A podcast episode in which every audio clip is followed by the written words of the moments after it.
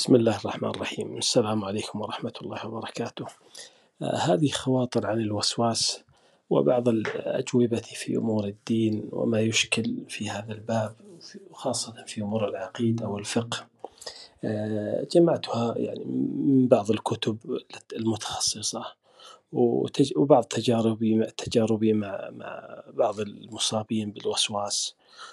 وأسأل الله أن ينفع بها وأن يجزي كل من ساعد في نشرها خير الجزاء.